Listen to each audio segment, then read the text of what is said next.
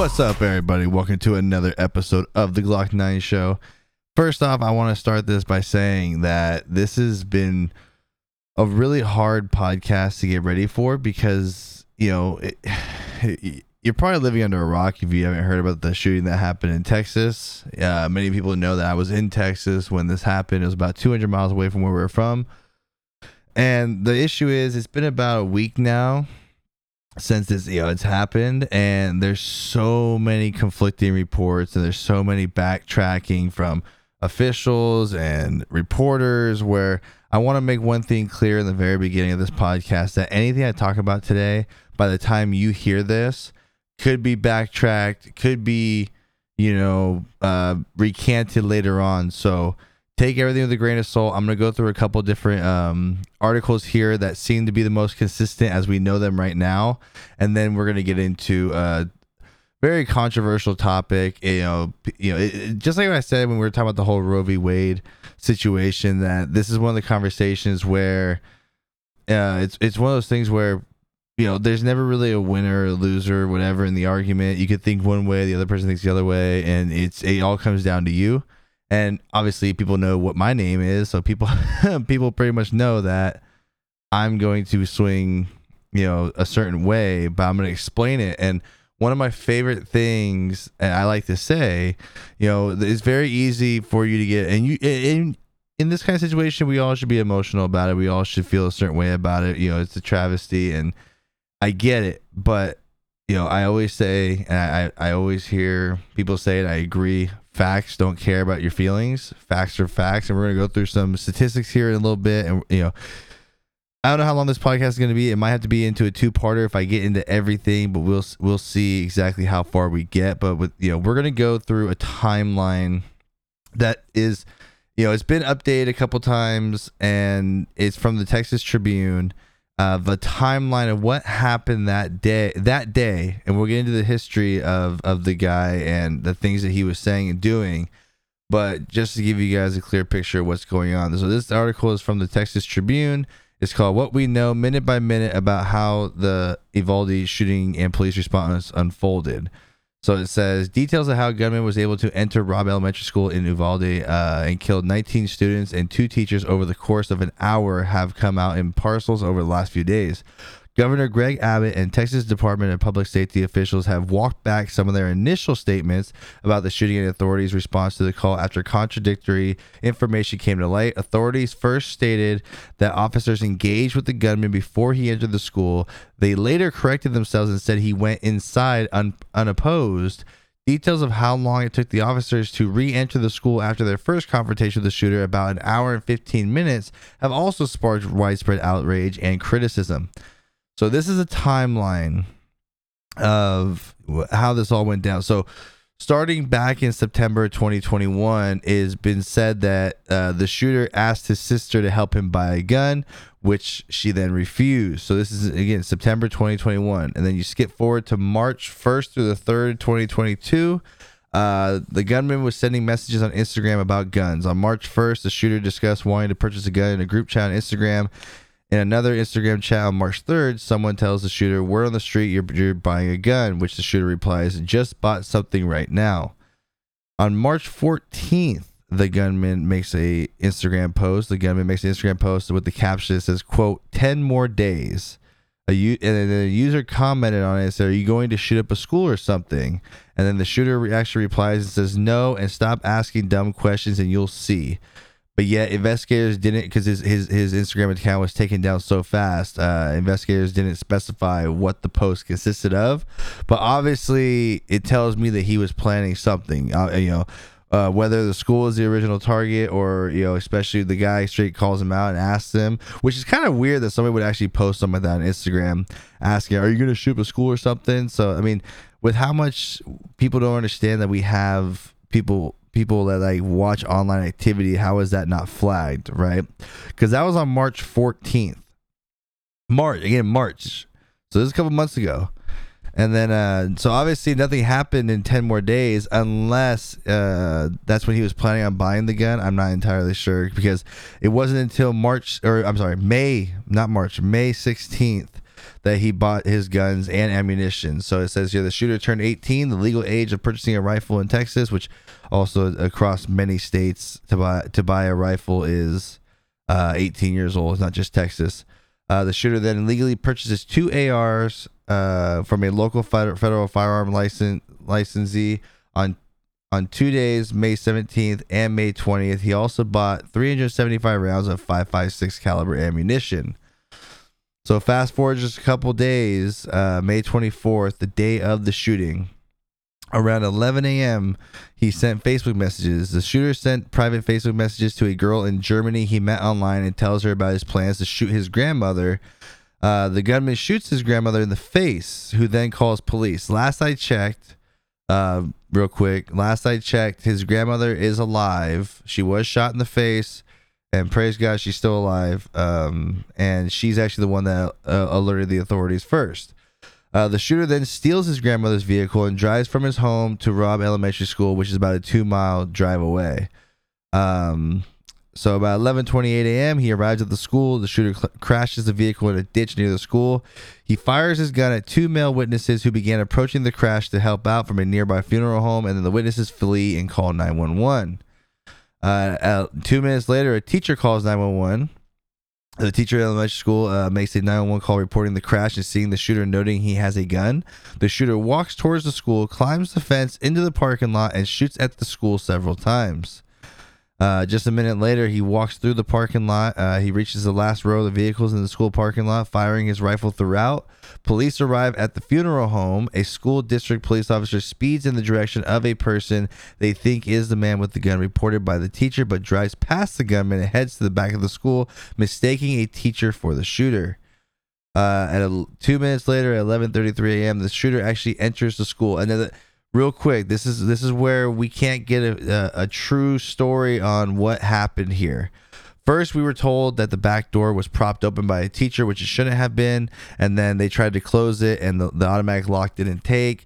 Then we're finding out that uh, you know the back door was propped open it wasn't even trying to be shut and I swear at one point I saw a video of him actually walking up to the school and just walking right in the back door. The door was propped open, but now I can't find the video. So this is a very hard um uh you know thing to try and get the truth on because there's been so many people talking about so many different things. But it says at 11:33 the the shooter enters the school through a back door. He shoots at least 100 rounds into classrooms 111 and 112, which are connected. Authorities originally said a teacher left the pro- door propped open, but later said a teacher closed the door and the automatic lock failed. Um, so two minutes later, the uh, Uvalde police enter the school. Three three police officers rush to the same door the gunman used, which was closed. They enter and receive grazing wounds from the gunman, and then they retreat. Later, four more officers, including a deputy from the Uvalde County Sheriff's Office, enter the school. The gunman fires 16 more rounds. Um, and then Robb Elementary School, you know, about six minutes later, they um, post on Facebook that it's under lockdown status due to gunshots in the area. The students and staff are safe inside the building. The building is secure at a lockdown status. School officials say in the announcement. At the same time, Uvalde Police Department posts on Facebook large police presence at Robb Elementary. We ask the public to avoid the area. One minute later, the police officer police officers are inside at 11:44 a.m. Police with the city of Uvalde and local school district are inside the school. They hear gunfire, uh, are shot at, and move back and get cover. Initial officers are there and receive gunfire. They uh, therefore do not make entry. Officers call everyone in the area uh, for additional resources, tactical teams, equipment, specialty equipment, body armor, precision rifles, and negotiators. They're evacuating students and teachers during this time. Um, about Seven minutes later, 11:51 a.m., more police arrive on the scene. Three minutes later, uh, there's a video that was actually posted. Uh, so it's been 21 minutes since the shooter has entered the school, and they're showing the video of how they, they basically no one's in the school. Police are basically standing off. Um, you know, parents are already getting to the school trying. You know, when their kids are across the street, you can hear gunfire, and they're basically being told like It's hard for me to say because obviously you're trying to keep people calm, but at the same time, the parents know their kids are their babies are in there, and you're sitting here doing nothing, just telling me to stay calm. How the heck am I going to stay calm in a situation like this, right? Uh, we'll get to more of that in a second. So, you know, more police. You know, three minutes later, more police end up starting to arrive at twelve oh three. Uh, again, if you go back to when he first entered the school, it's 11:33, and now we're here at 12:10, and you know police are still arriving. Um, you know, at least it says meanwhile, at, at least uh, 19 officers are positioned in the school's hallway, but not not advanced even while hearing uh, gunfire. Uh, students are calling 911, saying multiple people are dead. Uh, calling 911 again. Three minutes later, authorities have not expanded on the comments of these phone calls. Uh, 12:15 p.m. Border Patrol tactical unit arrives. Um, another student calls 911 saying eight or nine students are alive. Um, at 12:17, school finally announces active shooter on the campus. Um, and then here we go at 12:17 as well. Onlookers and parents beg for action. It said at some point during the standoff, onlookers beg police to charge charge the school uh, parents try to break windows and are not allowed to immediately be reunited with the kids. Um, now I'm to stop for a second because this is probably the worst part of this entire thing, and probably one of the worst, you know, things that I I have seen the videos of, and I can only imagine as a father of four. Um, you're sitting there knowing that your kids are in the school, right? And you hear gunfire across the street Police are just sitting there behind a barricade, not doing anything. And you're obviously frantic. You're obviously it, it probably it, the worst moment of your entire life. And you're, you know, maybe you're being belligerent. Maybe you're screaming and yelling. It, it's one of those things you have to understand. Like, as these police officers should know. But instead, in these videos, they actually tased one one parent and, and handcuffed another one and threw them to the ground. And uh, it, it it's honestly very sad. Um, and obviously, I'm a huge police officer supporter, but in, in that kind, of, I, I I still don't have an answer. and what I've been looking for, um, as to what their excuse was for doing this to parents whose kids are being shot at in the school. It, it, it's honestly a horrific video if you've seen it. Uh, to see parents get tased and see them handcuffed and thrown on their face on the ground while their kids are being you know shot at the school. It's it's it, I don't even know the words to say. It's it, it's just lack of what's going on around, like awareness of what's going on around you. I mean, I mean, I don't know why none of these. Obviously, there's been reports that they were told to stand down, but still, you think that you're you know you have a moral right to break the code and just go in and try and stop this guy, and that no, no police officers really took that initiative. And I've talked to a couple buddies of mine who are police officers who said that they would not be able to stand outside the school without going in. Because in reality 99% of the time uh, police officers know when they take on that job and and they, and they, they're sworn in that you are the one that's running towards gunfire while everybody else is running away. And to sit there across the street from a elementary school and constantly hearing gunfire and to not say forget this i can't stand down uh, i'm going in uh, you know even a group of you guys could stand up and go in there i'm pretty sure if you guys were to you know if you guys were to go in there and stop them um, you're not going to face that much backlash in my personal opinion but it's easy to sit there and, and, and monday morning quarterback it and say, "Oh, I would have went in there in a second, or ah, I would I would have never, I wouldn't listen to the stand down order." Blah, blah blah. It's easy for us to say that looking at it now, and it's not making an excuse for what happened. I still think uh, something there, something more should have been done, uh, and there's a lot to get into with that, and we don't know what's 100 percent true and what's not. So I'm not going to get too far into that. But it, you know, it's always easy for people to say, "Oh, I would have done this" or "I would have done that" without being in that kind of situation. So um, but I'm sorry with the tasing and the and the handcuffing of parents and throwing them on the not just handcuffing them but throwing them on the ground while they're pleading to let, let me get my to my kids. It, it, it's so horrifying. Um, but continues continuing with this um this timeline at 12:21 p.m. the gunfire uh, gunfire starts again. Uh, the gunman fires again. Authorities say that he was believed to be at the classroom's door on a 911 call from a student. Three gunshots could be heard. 1236, student in room 111 calls back for 21 seconds and is told to stay on the line quietly. Uh, about almost 10 minutes later, the gunman sh- shoots the door Um, they shooting at uh, he's shooting at the door where the police can be heard next door. Uh, twelve fifty. Finally, the border patrol kills the gunman. Shots are heard on the student's call. A border patrol tactical unit officer breaches the room using a janitor's key and kills the gunman. One minute later, children are moved from the room. From the student's 911 call, it sounds like officers are moving children out of the room. At that time, the student makes it outside and call and the call cuts out. And then at 1:06 p.m., Uvalde police announced on Facebook that, that the shooter is in custody, which couldn't be in custody because you killed him. Then authorities recanted that information later on. So as you can see, just by this little timeline that I gave you, um, there's a lot of conflicting reports. Obviously, it's obviously conflicting. We don't know exactly what ha- what what exactly happened from moment to moment, but we do know that was a long timeline. That was a long um from the moment that he got into the school, from police on the scene to finally killing the guy. Um that's too long. Way too long. And we're gonna we're gonna get into um we're gonna get into some of these details here in a second. And then what could have been done, what should have been done, and then you know so let me give give me a second to go through this and break it all down now here's a report from nbc news which is a source that i don't always trust but they tried going through um, the details that were walked back. So they try that this is them trying to clear up the misinformation now, again, NBC News has been known for misinformation in the past. So, again, take everything you hear in this podcast with a grain of salt.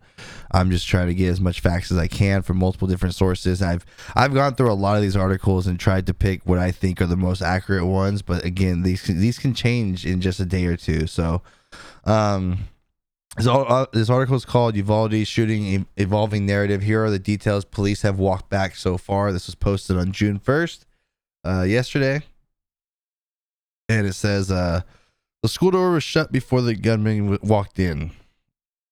Uh, teacher, uh, the original claim was a teacher had propped open the school's back door shortly before the 18 year old gunman entered and launched the rampage. Um, so it says it was later determined that the school, uh, that the teacher who propped the door open with a rock later removed it and closed the door when she realized there was a shooter on the campus, but the door did not lock.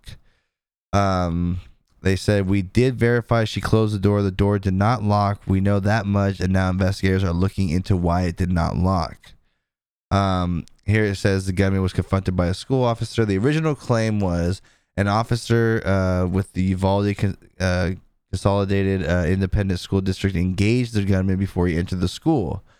Um, what the authorities are saying now is the gunman wasn't confronted by the school police officer at, at all and entered the building unobstructed um, it says that there was no school resource officer stationed at the school on this day. When the officer did arrive at the school, he inadvertently passed the shooter who was crouched down next to a car.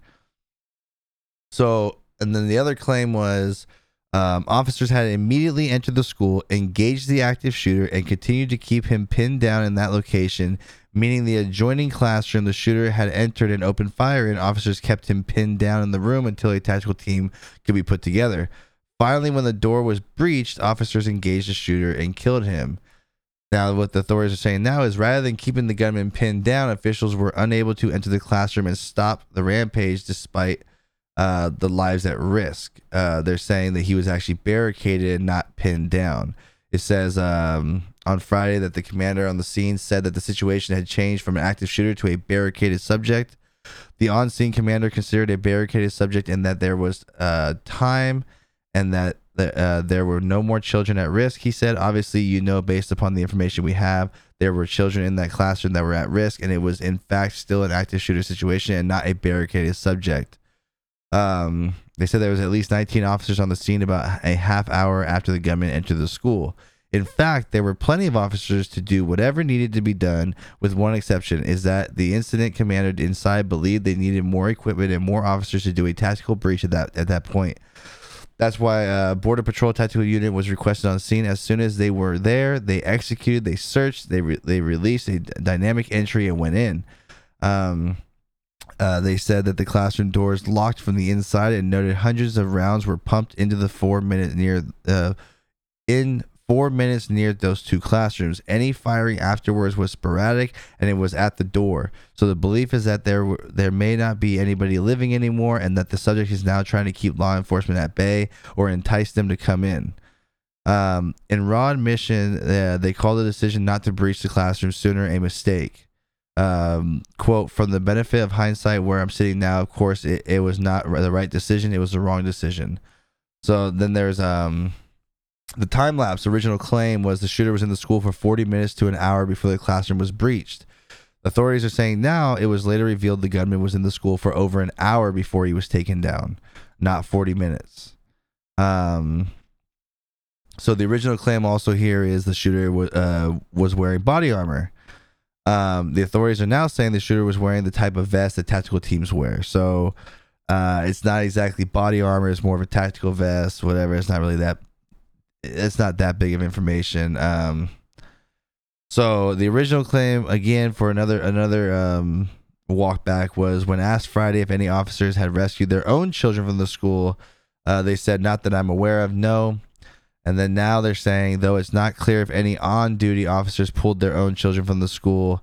Um, on on NBC's Today Show on Tuesday, uh, Jacob Alvarado, uh, said that he had helped rescue his own daughter Jada, a second grader.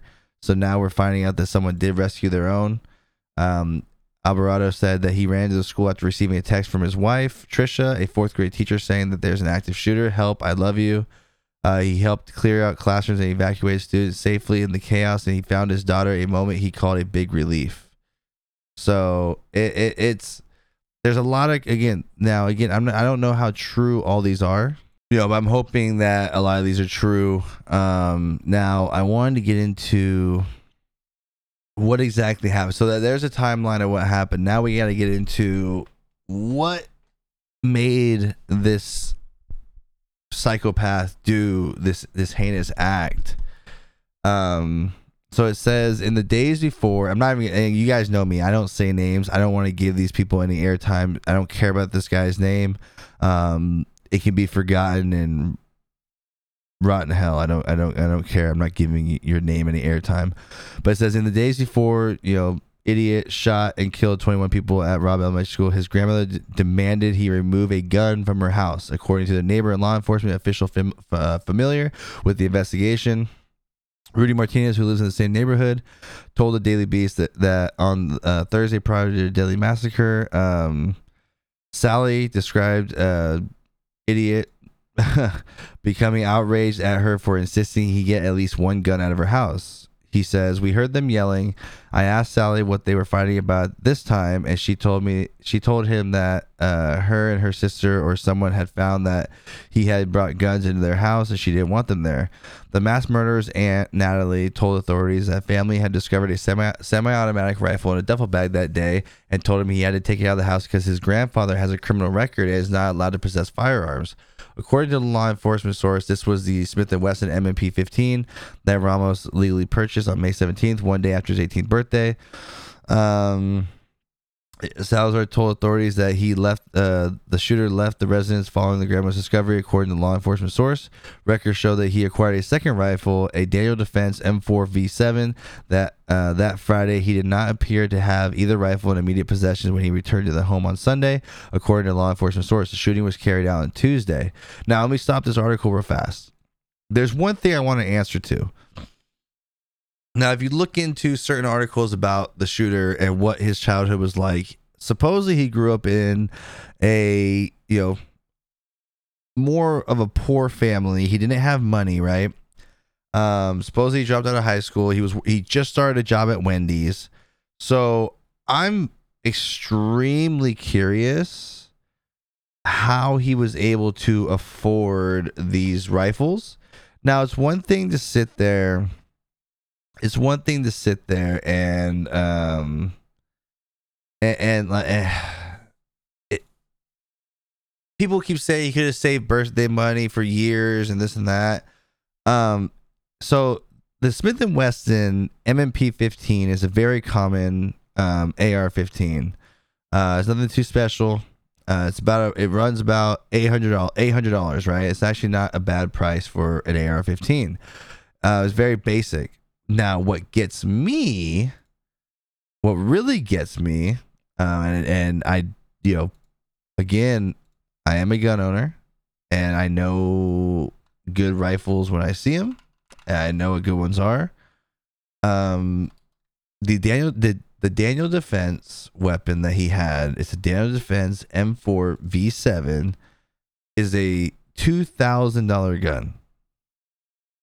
So it's you know so this exact gun that he bought was two thousand dollars. It's a very nice it's a very nice gun, um, very high quality gun, right? Um, so right then, just buying the Smith and Wesson and buying the Daniel Defense, you're you're looking at almost three thousand dollars right there. And then they said that he bought three hundred seventy five rounds of ammunition. Now just a couple days prior, I was at the shooting range in Texas testing out different firearms, and I noticed that 556, 223 AR rounds were about a dollar each. So now you're talking about $375 worth of ammunition. Um, so now now you got you got um, about almost $3,500 worth of stuff, and then supposedly he bought tactical vests and this and that. So I'm gonna round it over and say he spent in you know about four thousand dollars now, I'm not saying this as a conspiracy theory, but I think someone needs to look into the fact of where the heck did you get four thousand dollars if you if you're working at Wendy's that you just got a job at, you just turned 18. How do you have four thousand dollars, and then how did you, uh, how, how did you have this money to obtain these guns, and then you know, looking into, you know, his past and his aggressiveness and his Instagram posts and Facebook posts. Because you guys don't realize the stuff that we post on social media is always being watched. There's keywords and how, how was something not caught? This guy was talking about certain things, and you know, then he goes out and buys a rifle, and then buys another rifle, and then buys 375 rounds of ammunition and tactical gear. It's like, what are you, what are you doing, right? So you know, there's there's things that you know should have been a red flag to begin with, but I'm going to finish this article real fast. It says, uh, Celia Gonzalez, the grandmother, was ultimately shot in the face by the shooter and could not be reached for comment. Obviously, she's recovering from being shot in the face.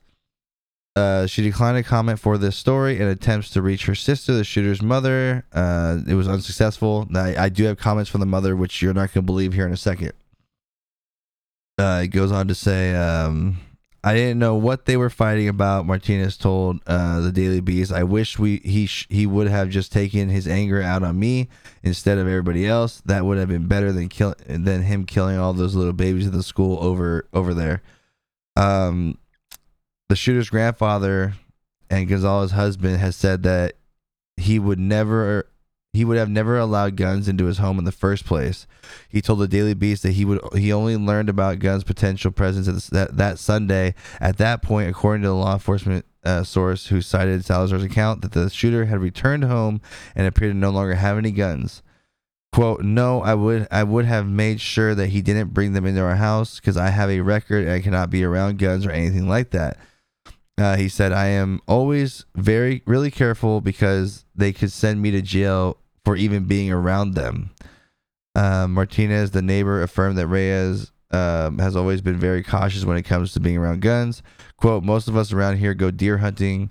Uh, Rolando won't even go out to, to the deer release with us because of the guns. He's very careful about that.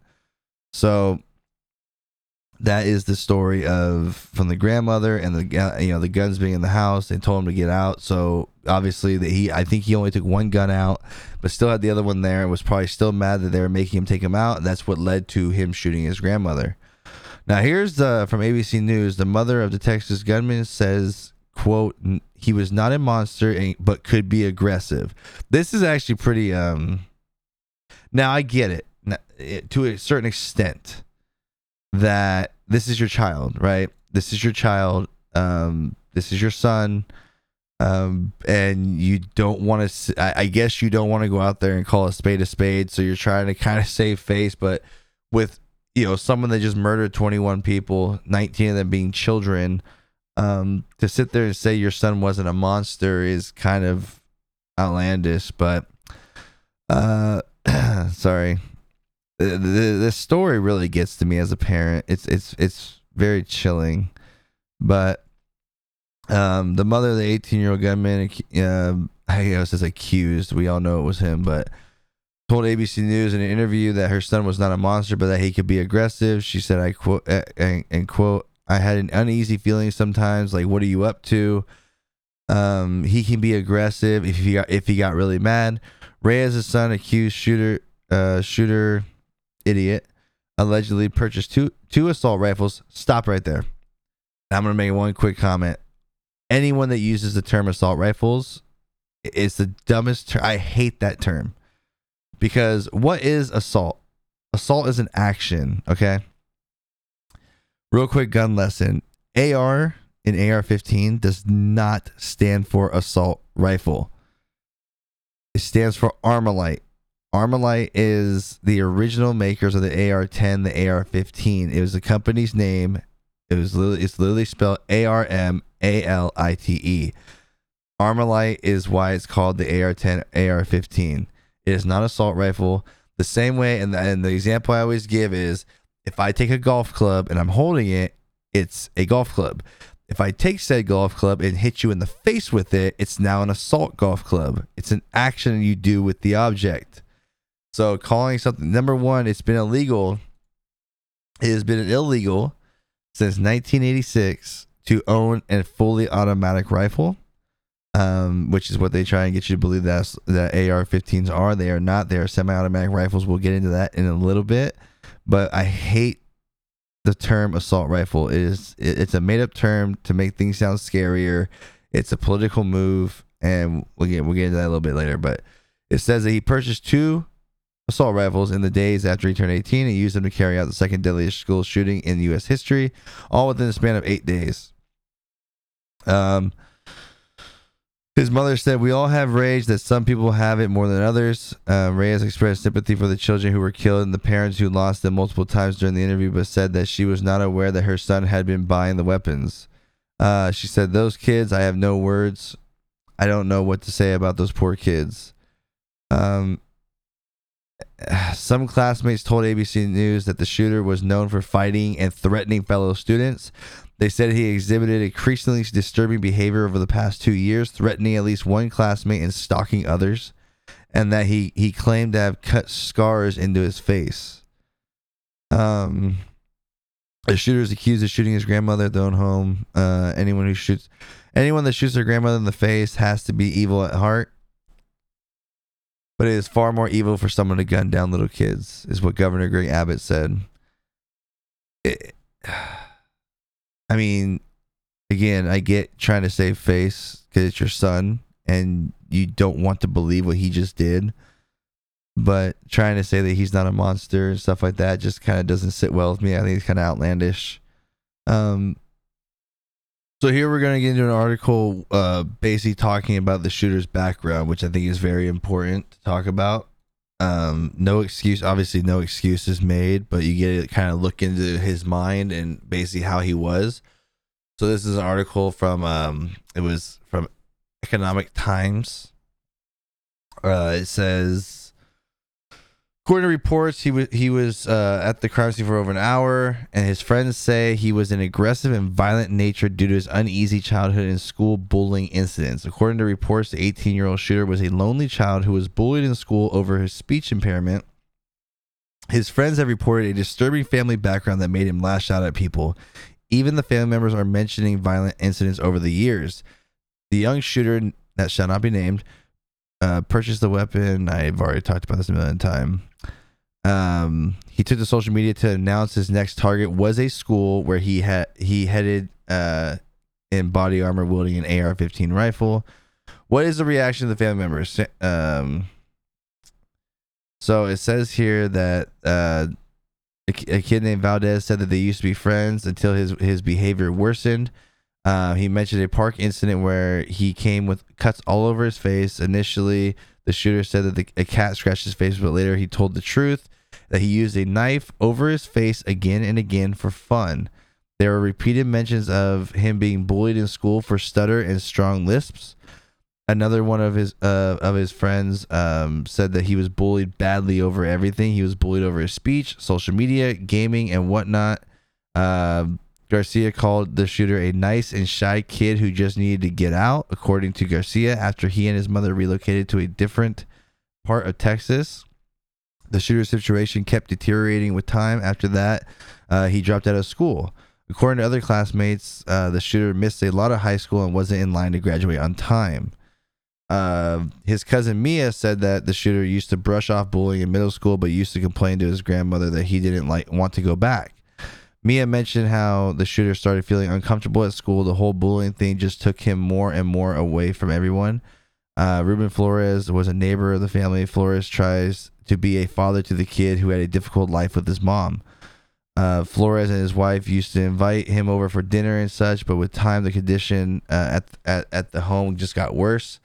Uh, continuing, it says uh, Flor- Flores and other people mentioned that the shooter's mom used to do drugs and was was rarely available. On social media, many of his friends have also mentioned incidents of the shooter's Instagram as well.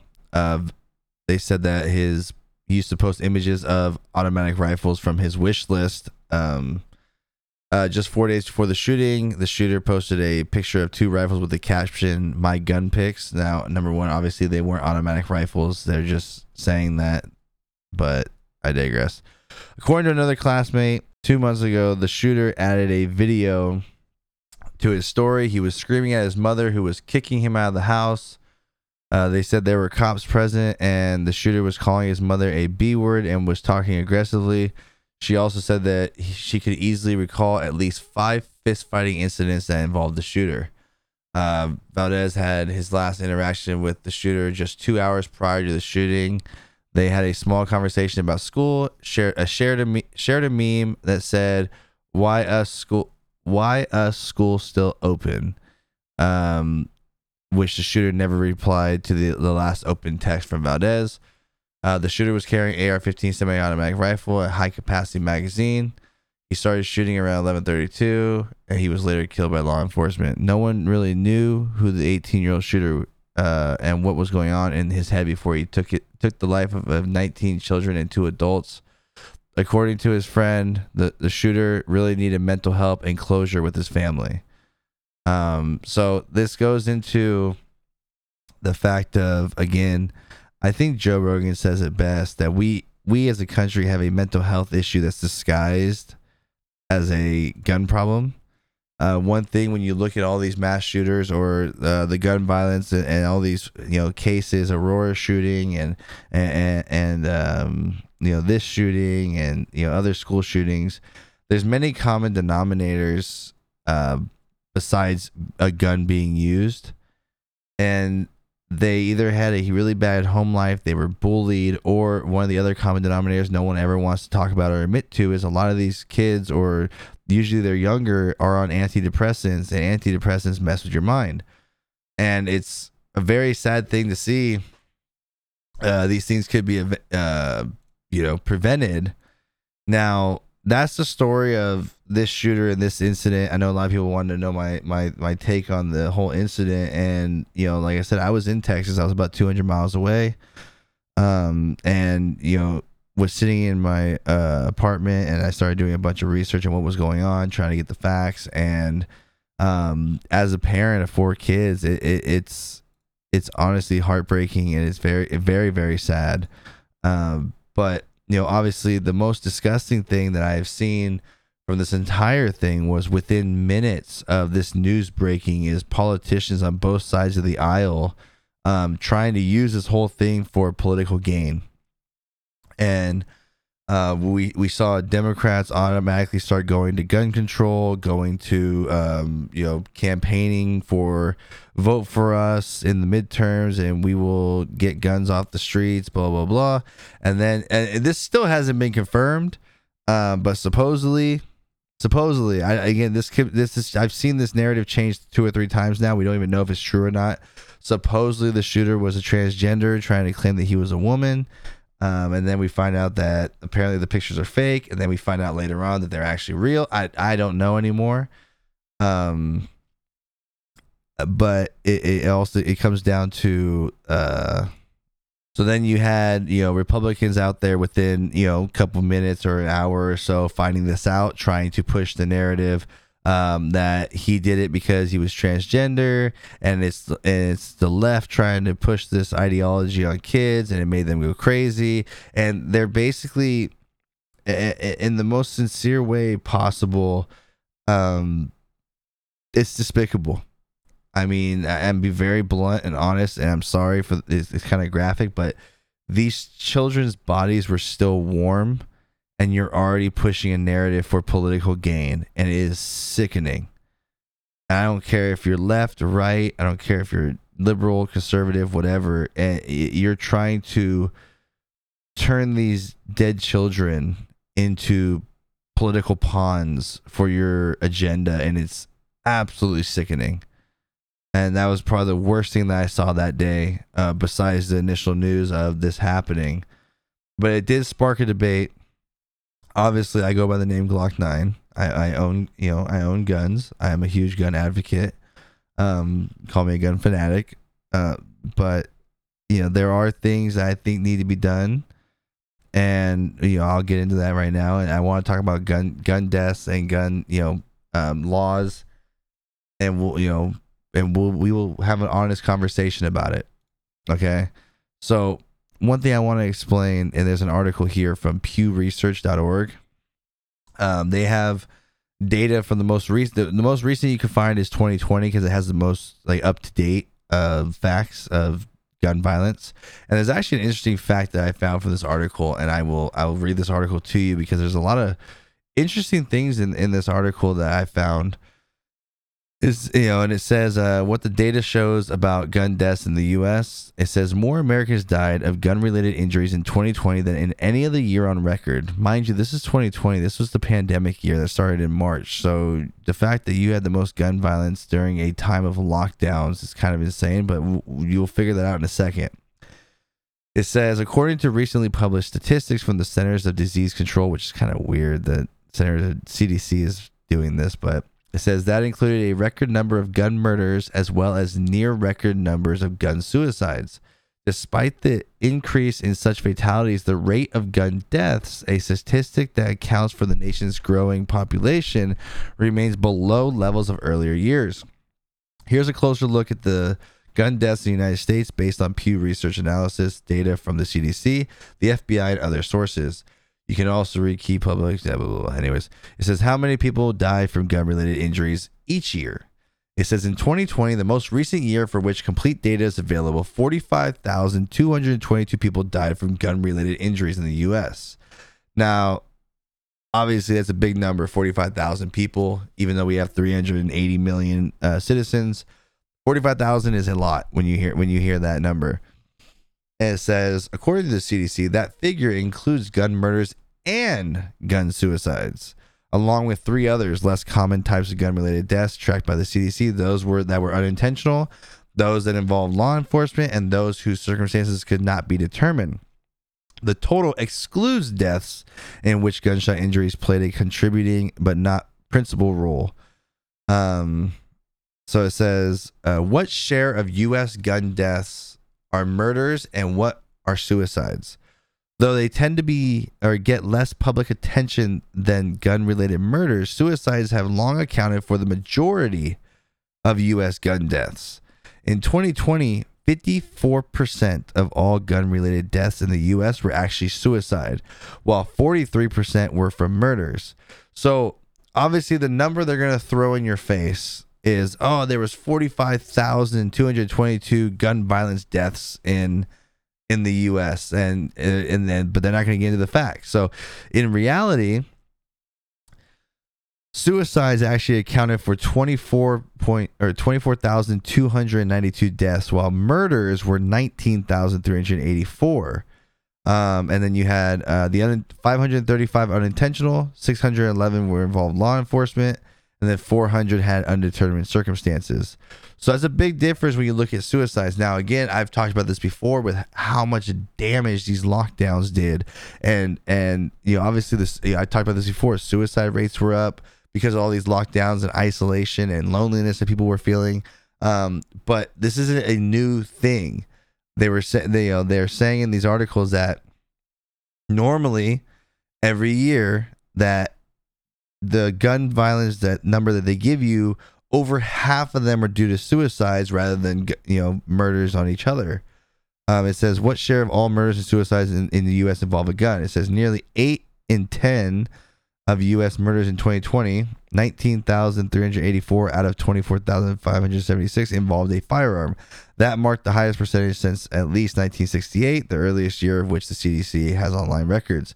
A little over half of all suicides in 2020, uh, 24,292 out of 45,979 involved a gun, a percentage that has generally remained stable in recent years.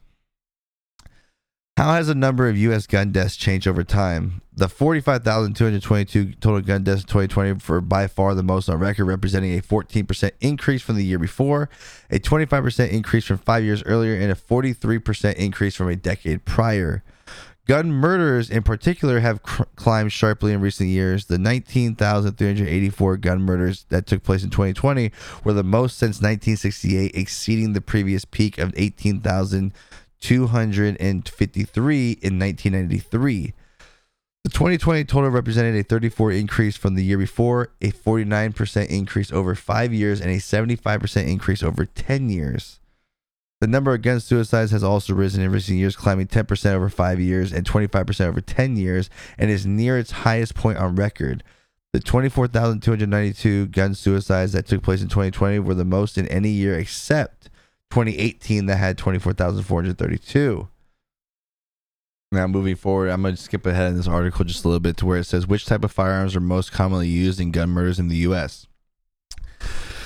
In 2020, handguns were involved in 59% of, of the 13,620 U.S. gun murders and non, non uh, negligent manslaughter for which data is available according to the FBI. Rifles, the category that includes guns sometimes referred to as quote assault weapons, were involved in only 3% of firearm murders. Shotguns were involved in 1%. The remainder gun homicides and non negligent manslaughters, 36% involved other kinds of firearms are those classified as type not stated. Uh, it's important to note that FBI statistics do not capture the details of all gun murders in the U.S. each year. Um, but you're obviously seeing that handguns actually uh, are responsible for most of the gun murders, but yet we always go after ARs. Now, um, to get into uh, a topic that no one ever wants to talk about, right? So, number one, for a mass shooting, uh, if you actually look this up, there is no definition for an actual mass shooting. Like how many people must be killed, how many people must be involved. It's it's a um, it's a slippery slope when you get in this scenario. Like a lot of people say it's five or more to be considered a, mass shooting, but it, it, all depends on what the media wants to push, right? Uh, because you know, speaking of gun laws, and this is where I'm gonna get into gun laws here in a second. Um, and and why adding more adding more laws or trying to take guns away will not help. So if you look into states that have the strictest laws, we all know that you know every state has different laws, but people don't all don't realize that different cities have different laws. Okay, so this is where I'm gonna show you how people try and curb, you know, and try and get around the facts of one of the most violent cities in the entire country is Chicago, and you'll hear this talking point a lot about how Chicago has the most crime. So here we just had this shooting in um in, in Uvalde in Texas, right? That's all we're talking about. The very next weekend was Memorial Day weekend, and in Chicago, there was 47 people shot and nine fatally over the week, just over the weekend. Now, in the entire country, what they try and do is tell you uh, by state. So if you actually look at, um, so for 2020, if you're looking at, I'm looking at a map right here for uh, the most most uh, uh, violent states or whatever they try and go by the entire state, which Illinois doesn't have that many gun laws in the state. It's by the city. So in different towns within Illinois, uh, you can buy firearms here, there, whatever. But in Chicago, as as far as I know in the research I've done, you can't even buy a firearm in Chicago. They they are basically outlawed. You cannot buy one. There's like no gun stores in Chicago, um, or in, in the outskirts of Chicago and they have the most crime. They have the most gun violence. But when you know when they say, "Oh, it's not that violent because by per hundred thousand, by per hundred thousand, you only have uh like a fourteen point one death rate, right? Um, so it actually ranks Illinois lower. But if you go by cities of death rate, the number one city that has the highest death rate, it's actually higher than pretty much any other, is St. Louis, Missouri. Uh, St. Louis, Missouri actually has uh, the highest death rate. And then below that is New Orleans, Detroit, Memphis, and Chicago. Uh, th- those are the top ones listed. And then if you actually do your research and look into each city's laws, they actually have very strict laws within those cities. So a lot of people will point to like how New Orleans is number two. Uh, Louisiana, as a state, um, has laws to where it there's not as many gun laws in Louisiana, the state, but in the city of New Orleans, uh, which is a very is at one point was the murder capital of the country um, there are very extensive gun laws, and it's very hard to get a firearm in New Orleans. So uh, when you look, and then when you start looking at all these cases of gun violence, a lot of the guns that are being used are illegal firearms.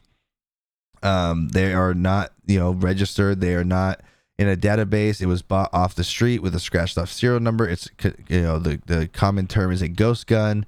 Uh, there's many ways you can get a ghost gun, like a family member passes away, and then basically you just take the gun, scratch the serial code off, and there's no way of tracing it back to you. Um, so that's where I get to the next point of when people keep talking about we need to pass more gun laws, we need to pass more gun laws. What gun laws are you going to pass? Now, I'm going to be very brutally honest here. Um, last I checked, it's illegal to murder somebody. Uh, last I checked, it's illegal to carry a gun on school property. Um, why am I saying this and being, you know, kind of rude about it? Is people don't understand that criminals don't don't care about laws. Um, you know, just like we made drugs illegal, and yet we this country still has a major drug problem. Um, you know, it just just trying to say you can't have this doesn't mean that you are going to eliminate everything. So, for example, let me give you an example. Let's say they infringe on the Second Amendment. The you know Second Amendment, you know the right to bear arms, it shall not be infringed.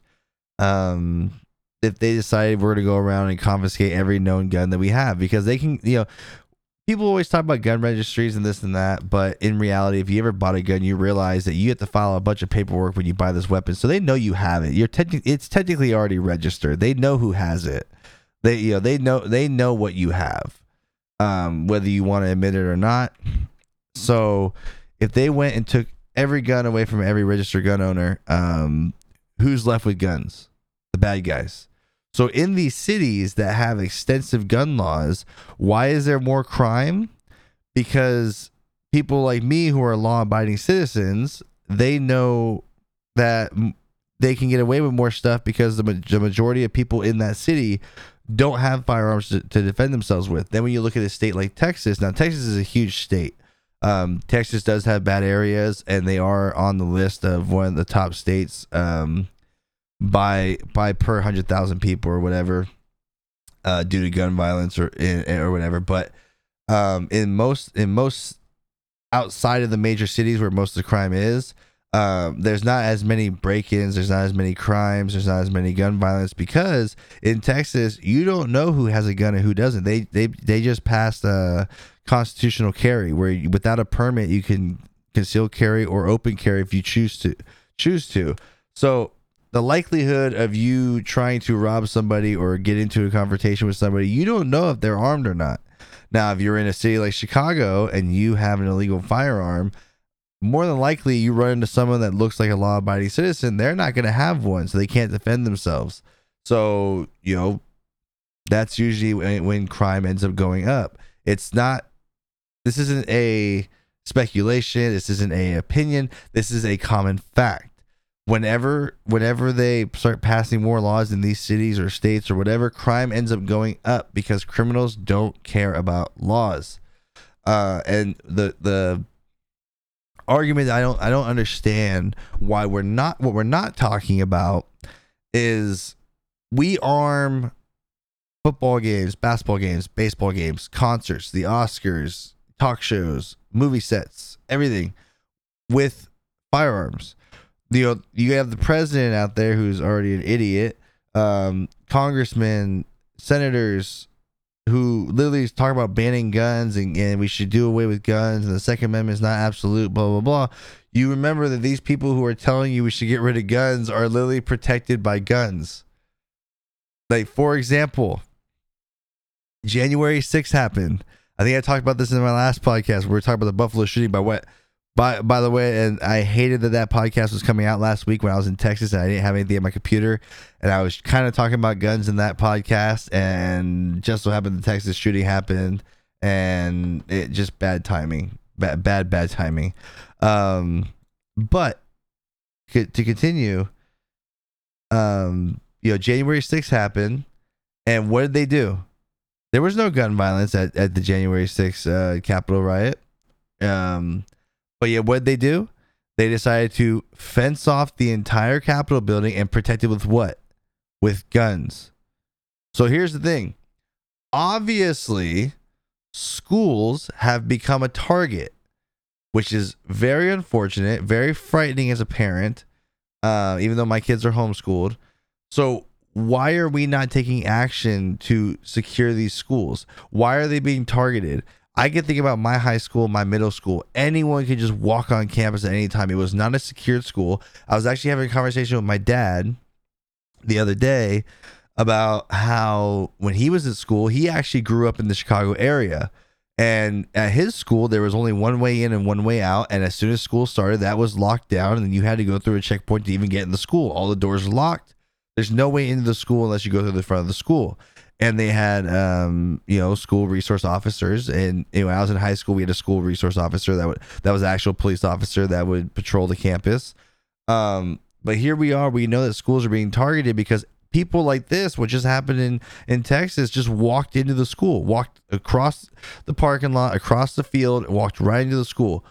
Um, because there was no protection there was no school resource officer there was nobody patrolling there was nobody on the scene to deal with this at the time.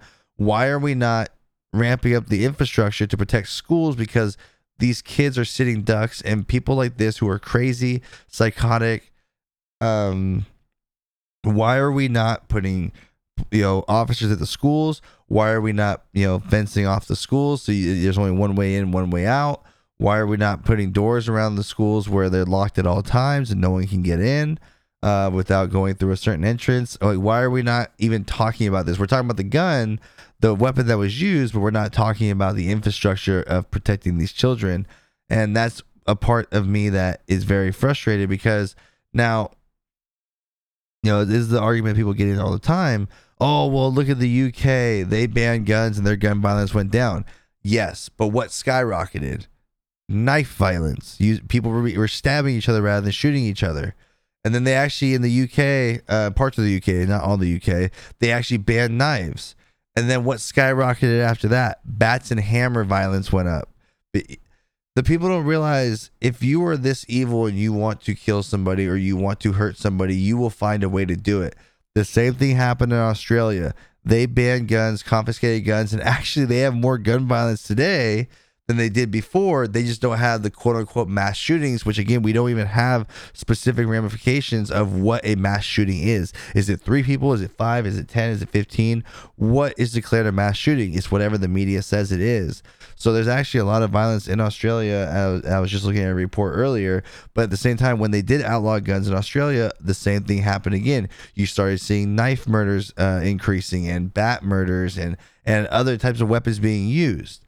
Um, you know, you know, we sit there, we talk about you know all the alcohol and you know alcohol induced uh, violence and and drunk driving, and we don't we don't take away alcohol, we don't take away cars. It's the person doing the act that is irresponsible. But here we have gun violence, and we want to talk about oh the weapon itself.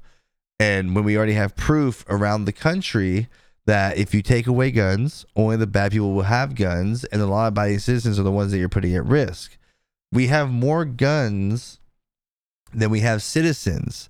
So here you are, you have a small majority of people that carry off carry out a heinous act, right? But here you are going after the majority, which the majority is me. 98 plus percent of gun owners are law abiding citizens that did nothing wrong. and you want to change the rules for everybody because of, of this small amount of people. Now, I'm not saying that certain things shouldn't change. Now, I do know we have HIPAA laws and medical laws to where your medical record is um, private, but I do believe that um, there should be on you know more extensive background checks.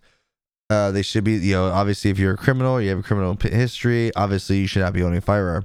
Now we should be able to when you're looking at backgrounds of people when you're buying a firearm, there should be, um, in my personal opinion, I know a lot of people aren't going to like this, but there should be some kind of mental health screening, whether you have to take a mental health test or um, they have they have access to your medical record where if you went to if you've been going to a therapist and the therapist thinks that you shouldn't be owning one or you're on medication that messes with your brain function you shouldn't be allowed to own one. And then if you already own one let's say you already own one and then you have to go see a therapist for you know suicide thoughts or you know aggression or whatever. And then their therapist deems that you are not fit to own a firearm you can have them taken away. Now i know a lot of people are going to jump to the conclusion where oh they'll use that to take people's guns away blah blah blah. But we obviously have a mental health issue especially young uh, among uh, sorry uh, among young people such as 18 year olds 19 year olds and there's many things that could be looked at but the main thing is obviously schools are becoming a target for these psychos. We need to increase infrastructure first on these schools to protect the children. Um, and then obviously you know gun owners like me who own enough guns um, believe in you know increasing background checks increasing medical um, checks and and and things like that to make sure that these guns don't fall into um, the wrong hands. Now, I did just see a report and a picture of the school shooter. Actually, um, supposedly there's pictures that were posted of him holding bags of dead cats, and he was known for killing cats and, and neighborhood animals, which is usually a sign of um, serial killers among other among other um, you know, psychotic traits. So, you know, it's, it's an actual picture of him. There's no dispute of it. It's actually him. There's no way of disputing it. You know, so there's there's there's things that could have been prevented. Um, there's things that could have been looked at and things that could be done better. But I'm you know, I'm sorry to tell you, taking away guns from law abiding citizens is not the answer. You know, people want to sit there and talk about, oh, you know, people think that, you know, it's because the government's gonna come after you, this and that I mean, where have you been the last two years, whether you agree with it or not? We have a government that oversteps their boundaries and locks us all in our houses, um, shuts down businesses because of, uh, you know, uh, basically telling you you can't have your business open and puts you out of business, and then tries to tell you you have to get a vaccine against your will or you can lose your job. Uh, we're we're stepping into a dangerous part of totalitarianism and basically government overstepping boundaries and then here you are you want to give up the gun you know your you know your guns and you know we've seen it many times before in history where you you know you give up guns and the government has all the control. I'm not saying that's going to happen but you know you shouldn't be so willing to give up your rights. Again the Second Amendment is not a privilege; it is a right, and was this country was founded on in 1776. Your First Amendment was the freedom of speech. You have the right to say and you know print and talk about what you want, and the Second Amendment was to defend yourself if someone tried to basically take away your First Amendment. Those are the first two things that were passed, and whether you like it or not, this is the country you live in. That's what we were founded on: the First Amendment and the Second Amendment. There's a reason why they were passed in that order. So, you know, they are your right as an American citizen. And, you know, you should be very careful with trying to give up those rights, you know, so easily. Now, I know we're going over an hour. I've been talking for quite a bit. I'm starting to lose my voice a little bit. Not lose my voice, but it's starting to get a little raspy. I apologize. But I did want to point out to some people that if you do not own guns and don't know anything about guns, let me explain something to you. It doesn't matter if it's an AR-15, an AR-10, a Glock, a freaking Beretta, doesn't matter what kind of gun it is. I will be the first to tell you. Um, sure, AR-15s look like a military style weapon. Uh, they function the same as a pistol. It doesn't matter if a round is a 5.56 or if a round is a 9 millimeter or a 45. A bullet is a bullet. In reality, I'm to be completely honest with you guys. Most of these shooters that you hear about with these AR-15s, you're number one, you're you're kind of lucky they didn't go in there with a handgun because anyone knows handguns are way easier to operate than an AR-15. Uh, you could do way more damage with them, but at the same time, imagine if these guys were using shotguns and the spread of these shotguns. Um, but everyone wants to point at the AR-15 because they look so scary. They look so scary. There's no reason that anyone should own one. Uh, but in, in in reality, with how these weapons are handled, and they're not really meant for close range. They're they're meant for longer range, a little bit longer range because they're more used. Uh, you can use them as a hunting rifle or a sporting rifle. Um, handguns and shotguns are more for close range, and these kind of attacks that these guys end up pulling out. And you know, consider ourselves a little. I, I was I don't want to say lucky because they're all tra- you know tragedies already, but it could have been way worse if these morons knew anything about guns and how they work and the control of them. Again, an AR-15 is not meant to be not meant to be really used in close quarter combat and you know but just because it looks scarier and they can use it for political gain that's why you hear about them so often that's why they also said in the report earlier that most violence due to, due to firearms per year is 59% handguns because they're easier to conceal. You can't see them coming. An AR-15, you can't just tuck that in your pants and and walk away. You know, and walk into a store or a school or something like that, they're gonna see it. A handgun, you can get in the middle of a crowd or in the middle of a place, and no one knows you have it. It's that much more dangerous. Now, that's not saying that we should outlaw handguns, but at this, you know, just think about the, the, the logic behind it. Now, I know a lot of people are going to disagree and think that we should ban them and this and that. Well, all I have to say to you is the Second Amendment shall not be infringed. Um, you know, taking away law abiding citizens' guns has been proven by fact in multiple cities. Uh, that is not the right way to do it. You should be, you know, using the taxpayers' money like you know should be used to protect our children if we're paying taxpayer money to pay for your security for baseball, basketball, and all those other sports and all the other crap for celebrities and and politicians, we should be able to protect our own our own babies and protect our own children, um, so they can go to school and be safe at the school. You know, and I don't think anyone can disagree with that. That should be talked about first before we talk about taking away guns. It's not the gun problem; it's the evil. It's an evilness problem. I talked about this in the last podcast. It's evil and evil will find a way to, to, to carry out an attack. Um, and it, it's it's a mental health issue this country has. I mean, you look at how you know the average age of depression is lower than it's ever has been before. Uh, the number of suicides in teenagers and, and, and young adults has skyrocketed, especially since 2020 then isolating everybody and then also pushing medication on, on teenagers nowadays has become the new norm where i had this conversation the other day where it kind of sucks to say but depression is kind of part of high school. Uh, most high schoolers go through it. You know you're comparing yourself to other people or your first breakup or you know it becomes it becomes a normal thing or, or, or you're stressing out because of your grades. Uh, a lot of people in high school deal with depression but nowadays uh, your parents will take you to a therapist, and within a couple of sessions, the therapist is like, "Oh yeah, you need antidepressant pills," and you're pushing them, pushing these these pills on a developing brain, and it's not always you know it's not a one size fit all fits all drug, and it's it's becoming a really bad issue when you start looking into the facts of antidepressants because that becomes one. I, I, now I don't know if this guy in Texas was on antidepressants. It, it, it's been reported that he was. It's been reported that he wasn't. So we don't know the true facts on it. But one of the common denominators in a lot of these mass shootings is the mass shooter was on antidepressants. So um, just keep that in mind. I'm going to cut it short here. I would love to have somebody on the podcast.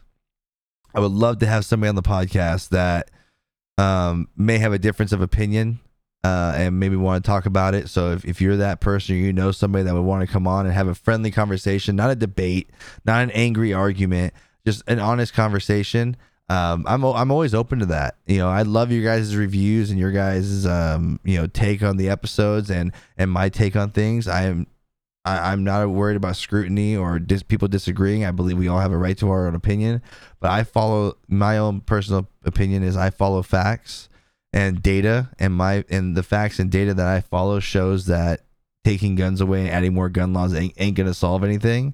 Um, it, it, there's you know I'm not saying that everyone should own a gun, but there should be certain certain laws in place, and I'm kind of going back uh, on what I said earlier, but I'm trying to reiterate it to you guys, but that's it for this episode, guys. I really do appreciate it. As always, you can find us on all major platforms from Apple to Spotify, Podbean, iHeartRadio, and many more. If you guys want to help this podcast grow, make sure you guys leave a review on Apple or Spotify. I greatly appreciate it. But the best way to help this podcast grow is to share it with a friend. As always, thank you guys all for your support. I'll see you on the next episode. Peace.